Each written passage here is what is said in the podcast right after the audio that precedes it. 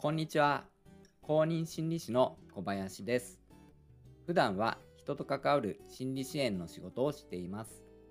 この番組は心理学に興味があり、心理学を活かしてよりよく生きたいという人を応援するラジオです。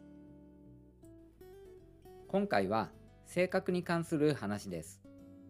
内向型の性格と外向型の性格という分け方をよくしますよね。内側に向いている性格と外側に向いている性格のあの内向と外向の話です。どうして内向外向で異なる性格の人がいるのか研究では脳の反応に違いがあることが分かっています。今回はその話をしたいと思います。内向型の性格と外向型の性格は外からの刺激に対する反応の仕方に違いがあると言われています。刺激に対して高い反応を示しやすいのが内向型で反対に刺激に対して低い反応を示しやすいのが外向型と考えられています。外からの刺激というのは音や光とか匂いとかそういった感覚的なものであったり人の感情とか情報なども刺激になります。そういった刺激に対して敏感に反応しやすいかそうではないかということなんです。外からの刺激に対して脳の扁桃体という部分が内向型の人は高く反応し外向型の人は低く反応するということなんです。外向型の人がどんどん外に出て人と交流していくのは強めの刺激を求めている面があるんです。一方で内向型の人にとっては外の刺激はちょっと強すぎるので内にこもりがちになるということなんです。ハーバード大学でこういう研究があります。生後4ヶ月の赤ちゃんたちに録音した声を聞かせたりアルコールに浸した綿棒を嗅がせたりという刺激を与えたんだそうです。これ結構な刺激になりますよね。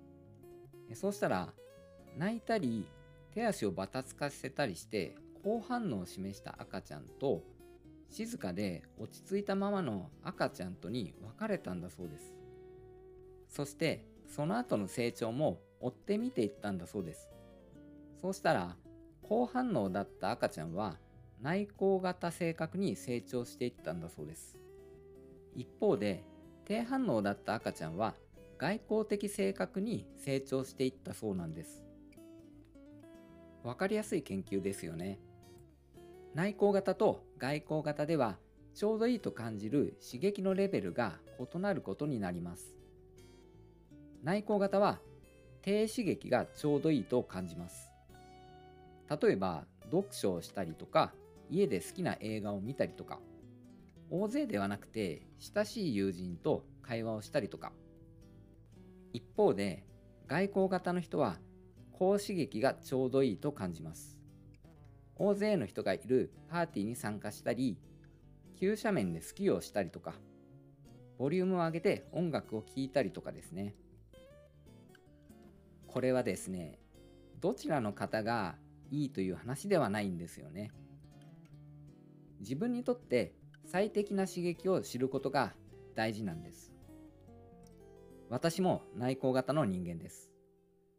私にとっては落ち着いた雰囲気のカフェで読書をするとか自然が好きですので森の中とか山の中を歩いたりとかそういったことが自分にとって最適な刺激になっているかと思います。あなたにとっての最適な刺激は何でしょうか？ぜひ探してみてください。いかがだったでしょうか？内向型性格と外向型性格の違いは脳の反応にあるという話でした。自分にとって最適な刺激が分かればその環境に身を置くことで高いパフォーマンスを発揮できると思います。意識してみてはいかがでしょうか？次回はですね、この性格の続きとして内向型性格にスポットを当てて話そうと思います。内向的な性格というとネガティブに捉えがちですが実は良い面がたくさんあります。そういう良い面を知ることで自分の能力をより発揮できるようになると思うのでそんな話を次回はしたいと思います。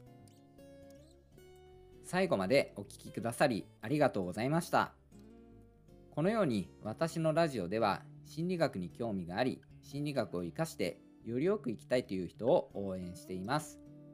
公認心理師の小林でした。